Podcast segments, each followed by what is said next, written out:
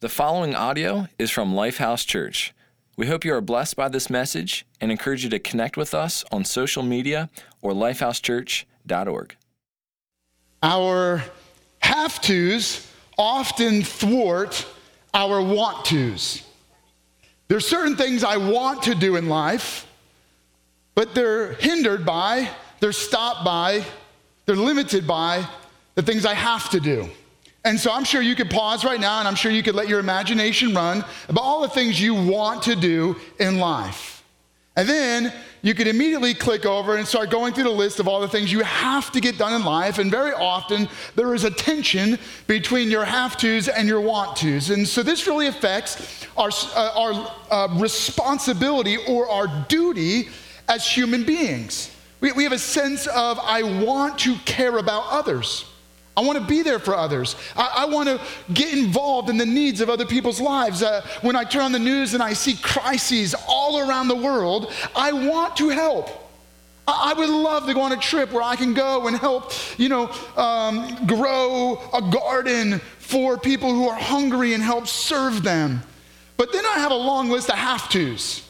I mean, tomorrow my kids are still going to want a meal on the table and I got to make sure that I do something to provide that food. I have to do that versus what I want to do. And so th- there's this kind of clashing between my want tos and my have tos. And I felt like this was really uh, illustrated best in a recent experience I had. Uh, our family was coming home from a long trip. We had been traveling for many hours. It was late at night. I mean, like about 11 o'clock at night.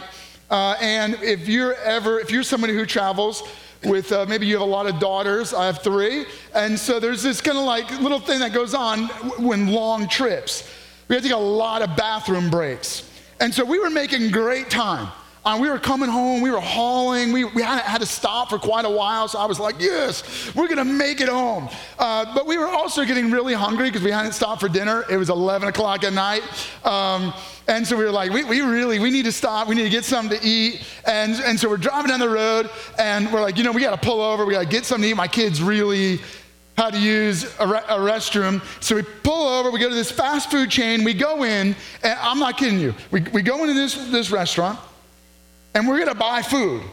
And they have all the tables arranged to block people from getting anywhere near the bathrooms. So, I, I mean, I'm a pretty strong personality. So I just went over there and was like, I was gonna start pushing the tables out of the way. And I was like, hey, uh, my girls really have to go to the bathroom. And they're like, I'm sorry, we have to keep those there. Do you hear it? The manager told us, and I was like, seriously, like, there, there's a reason these tables are blocking my kids from using your bathroom. Like, I was like, seriously, we're gonna buy food.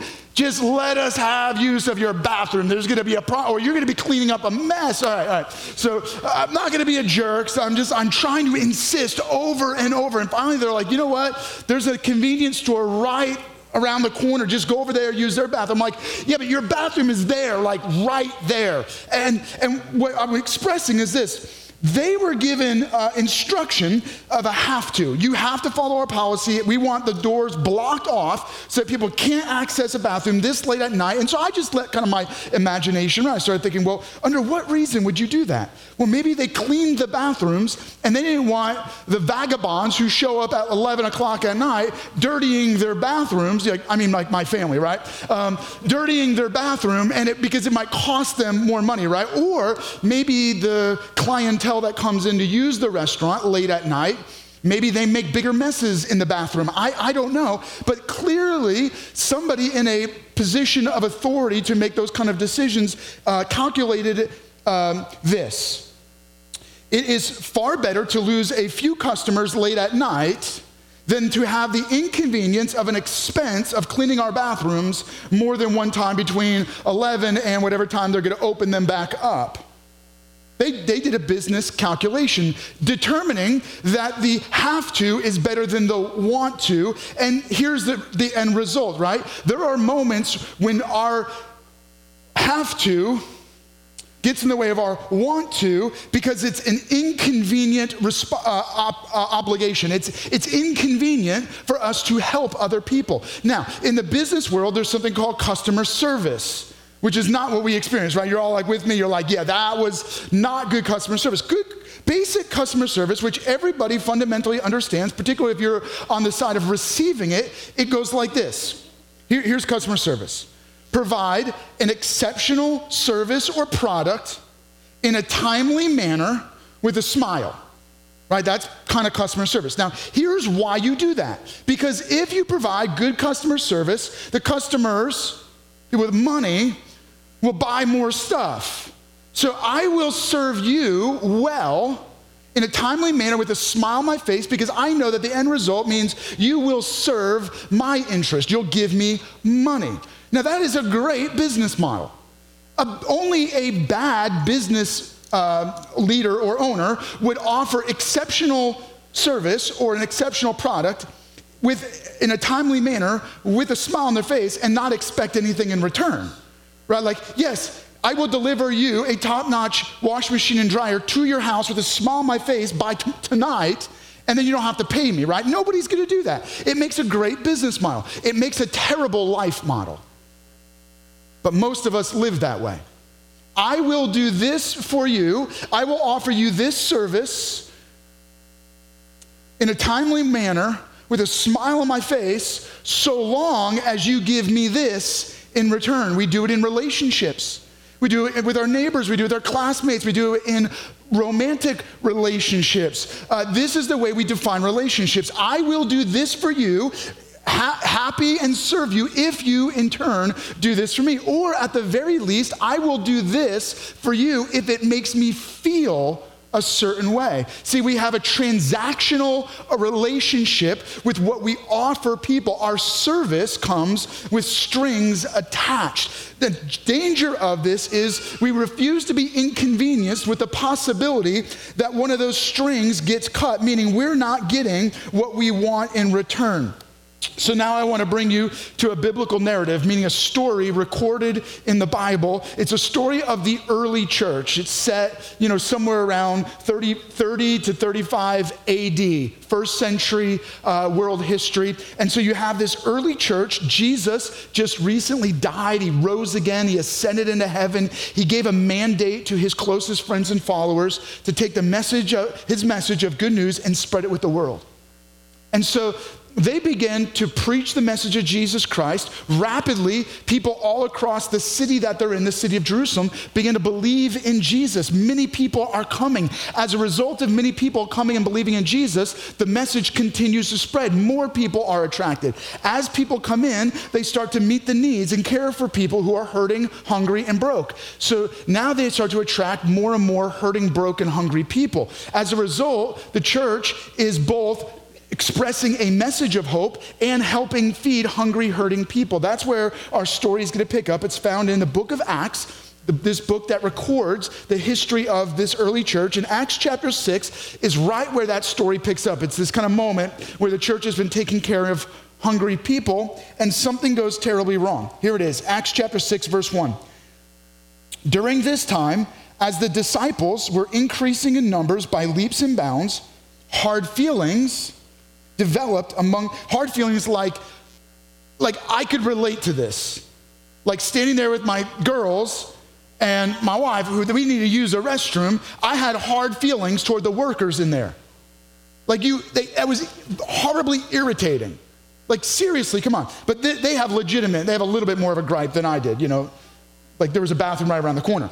Hard feelings developed among the Greek speaking believers. They're called Hellenists, all right? Now, quick we're going to give you a little parenthetical understanding of what's going on here. So there's this there's kind of two groups of people right now that are coming into the local church, meaning the community of new believers. these Greek speaking believers are called Hellenists, and that means they're converts. They're, they're, they don't belong within the Jewish community. They're outsiders. Now, if you know anything about the Jewish community, they they had rules and laws about how they practiced religion. And so if you were one of them, you were considered unclean. You weren't allowed in their home. They almost couldn't even touch you. So these Greek speaking new believers who are now coming around Jewish converts to Christianity are considered outsiders. But they have moved to Jerusalem to join the community. And there was uh, hard feelings between these Greek speaking believers uh, toward the Hebrew speaking believers, meaning these converts who were part of the Jewish community, all right, who were like, this is where they're from, this is where they belong. Because their widows were being discriminated against in the daily food line. So here's what was happening the early church was uh, gathering finances. We just read about that in an earlier chapter. The generosity of a guy like Barnabas who sold a plot of land, he gave the money. The money was then used to buy a whole bunch of food and then they would bring food and they would feed hungry people. So, all these widows who were the most marginalized and most economically um, de- deprived in, in their surrounding community would come and they would receive food. And, and so, but here's what was happening the, um, the people who were distributing the food were first giving the food out to uh, the, the Jewish converts to Christianity. The, the, women who kind of belonged, they were on the inside, they were kind of the, uh, the elitists within the group. They were getting the first bags of groceries, and then the Greek speaking widows, the ones who were on the outside looking in, were being marginalized, mistreated, and discriminated against. So now you have this racial tension that is quickly coming to the surface in a church that's only been in existence maybe a few weeks, maybe a few months. And, and this moment has an op, I mean, you could see it, right? You could, if you hear it, you're like, this could divide the church. You could have trouble. You could have name calling. You could have th- these people pulling out and being like, I'm sick and tired of the church, man. They mistreat me. They, didn't, they weren't there when I needed them. You know, I don't feel like I belong. They, they pointed fingers. They made me feel bad, man. They made me look bad. They didn't take care of me. They didn't take care of my mom when I needed her, when, when they really, she needed them most. You could hear how this conflict could begin to stir. It, it stirs in our own nation, right?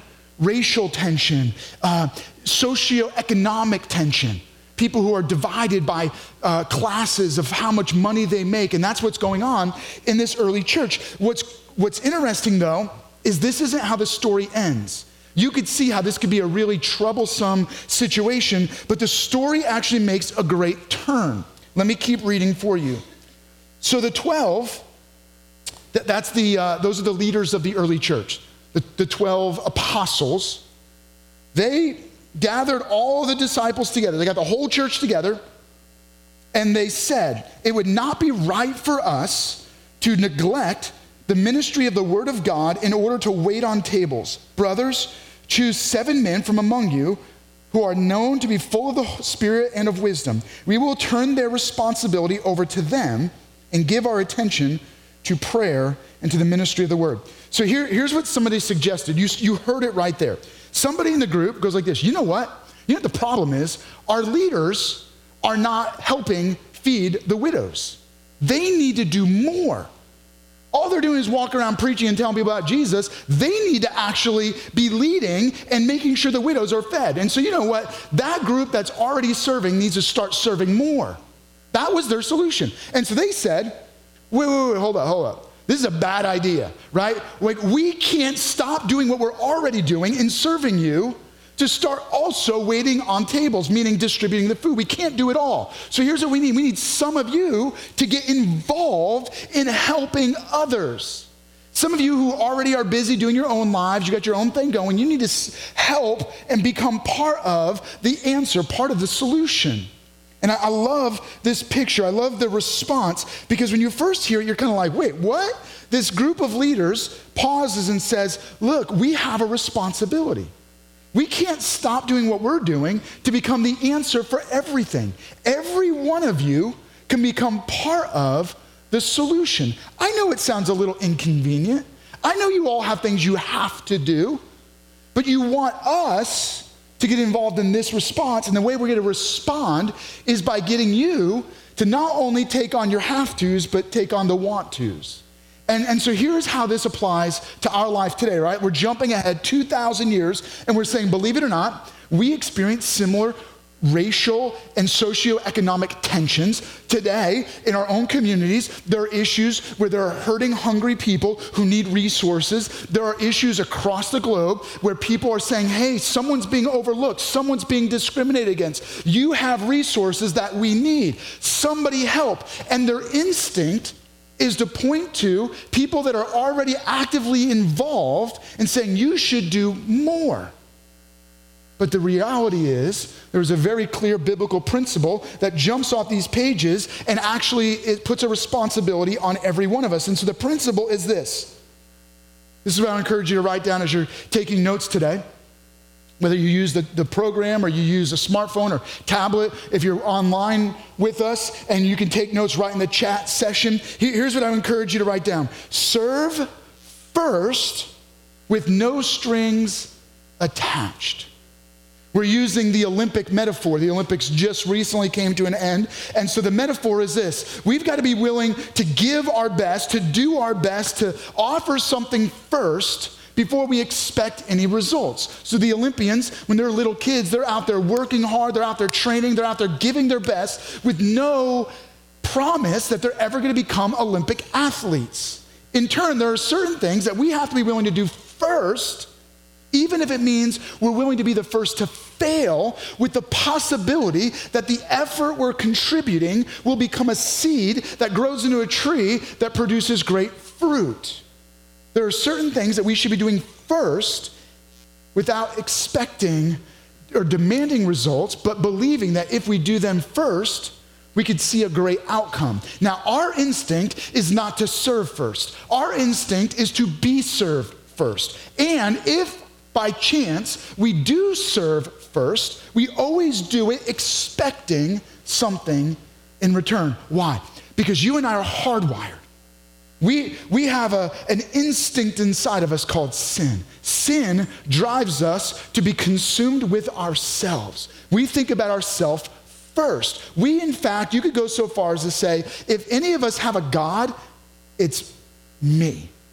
I am my God. I, I worship myself. I worship my desires. I've made an idol of my own interests, of my own instincts, of my own desires. Sin is a term that biblical authors use to explain this driving force inside of every one of us that pushes us toward meeting our own wants, needs, and desires, but in turn, not only ignoring others, but far worse, ignoring God. Sin drives us away from God toward pursuing our own, what, what, does, what drives our own desires. As a result, sin cuts us off from relationship with God, leaving us living a life consumed with ourselves, serving ourselves first. And obviously, right, we're getting consumed with selfishness, meaning our own needs and desires, and even our philanthropy, meaning even our benevolence or our desire to help is actually selfish right? You ask most people why they do good things because it makes them feel good. They like how, it, how they feel. They, they like the meaning it gives them. See, they're doing it, but they're not doing it from a, a purely selfless motivation. It's always what they can get out of it. Sin doesn't just cut us off from relationship with God, sin wrecks our lives. And it leaves us on a crash course with eternal judgment. Meaning, at the end of our life, we stand before God condemned because we lived our life driven by sin, sin which not only cuts us off from God, but comes with a great eternal consequence. God, unwilling to leave us on a crash course with eternal suffering, intervened in our story, got involved in every one of our lives.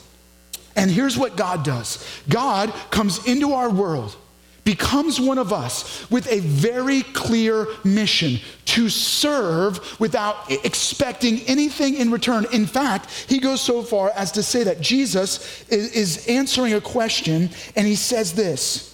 Whoever wants to be served, be first. I'm sorry. And I'm reading from Matthew chapter 20, verse 28. This author, Matthew, records, he was there. He heard Jesus say this. Whoever wants to be first must be your slave.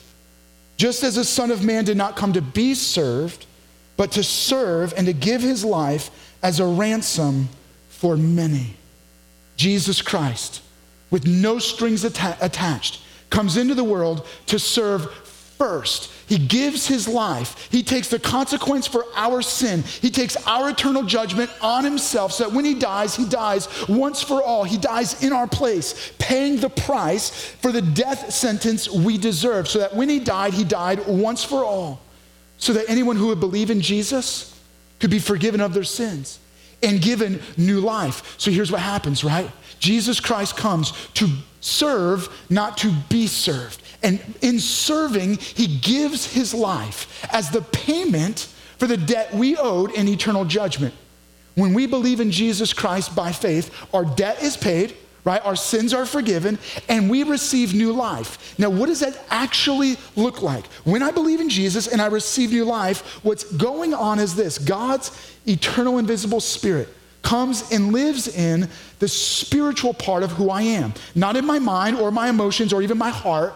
He comes, his spirit is reunited with my spirit. And when God's spirit is alive in my spirit, I am filled I am I'm filled with an abundance of forgiveness. I'm filled with an abundance of joy. In essence, the service of God overwhelms me. He overwhelms my selfishness. He transforms my nature so that I am no longer what I once was. I am no longer hardwired to be a me first kind of person. He overwhelms my instinct of selfishness with a spirit that comes from God that proves that God is selfless.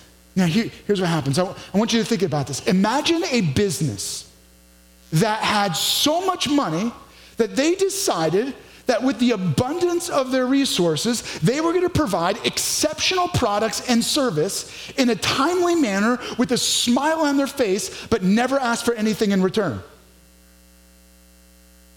And their motivation, they would inspire every employee. They would still make payroll, they would still have their employees work, and they would say, Look, we get the privilege of providing this incredible product or this incredible service because we have so much we're giving back, right? The employees would have a completely different attitude, wouldn't they? Because they're not motivated by a dollar amount or a bottom line. They're saying, we get the privilege of doing this. Now, that's how you should live every day of your life. God so filled your life, in essence, He made a deposit into your bank account. Your spiritual bank account is so full. You have so much. You're on a trajectory. Instead of being on your living a life on a crash course with eternal judgment, you are now living your life full of the riches of God's grace forgiven of sin, given new life with the promise of paradise in eternity. The riches of heaven await you. There's nothing anyone can ever take from you that would make you less, nor is there anything anyone can ever add to you that would make you more.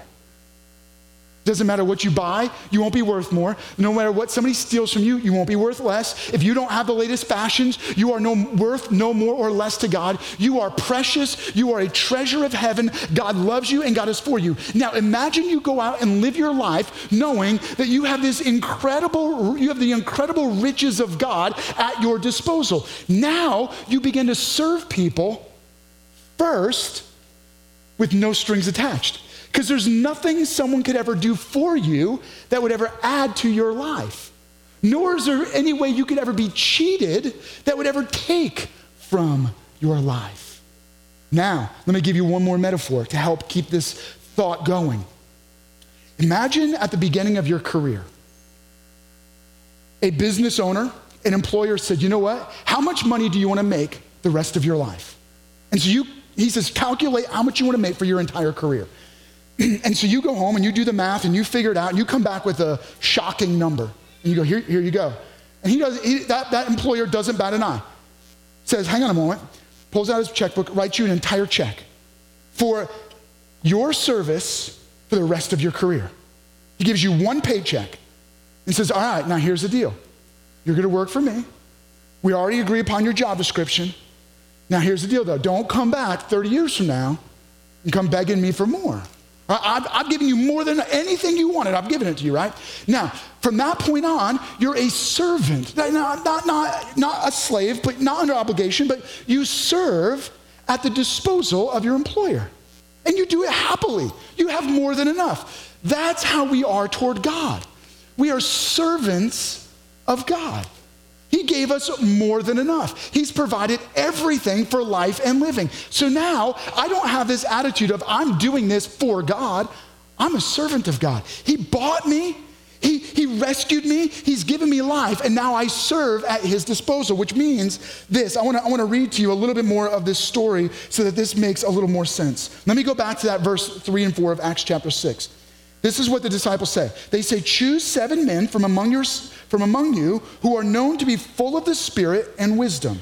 We will turn this responsibility over to them and we will give our attention to prayer and the ministry of the word.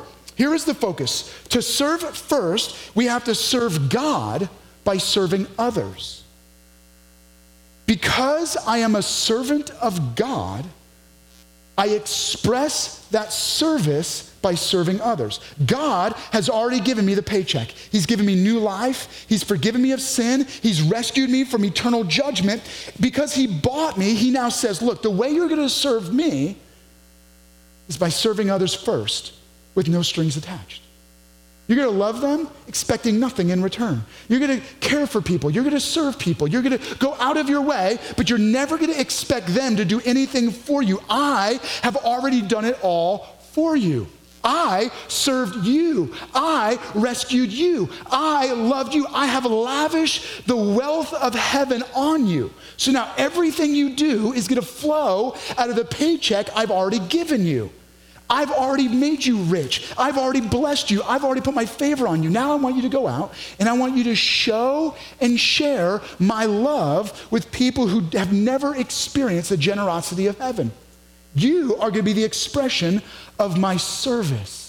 You are going to demonstrate to others that I came serving first. The only way they're ever going to know my love is through you. So now you serve God by serving others. Let, us keep going here. Uh, let me read verse 5 and 6. This is what happens. This proposal pleased the whole group. They chose Stephen, a man full of faith and of the Holy Spirit. They chose Philip, Prochorus, Nicanor, Timon, Parmenas, Nicholas from Antioch, and a convert to Judaism. All right, you got the list? No big deal. Chose these seven guys. They presented these men to the apostles who prayed and laid their hands on them. Here's what's important from this list as you begin to serve God by serving others, you serve first by doing your part, by being your part. Meaning, every one of us have to know our part in serving God. They were quick to recognize we can't do it all. And, and let me just say this as pastors within the church, I realize that I can't do it all. I can't be at every hospital visit. I can't pray for every person that needs to be prayed for. I can't perform every wedding ceremony. I can't go to every funeral, right? Like at some point, there's only so many hours in a day. So I have to recognize what is my unique part within the kingdom of God. And then I, here's my job is to train my, the pastors to help you find your part and begin to do your part. And, and the only way you're going to do your part is if you first become your part.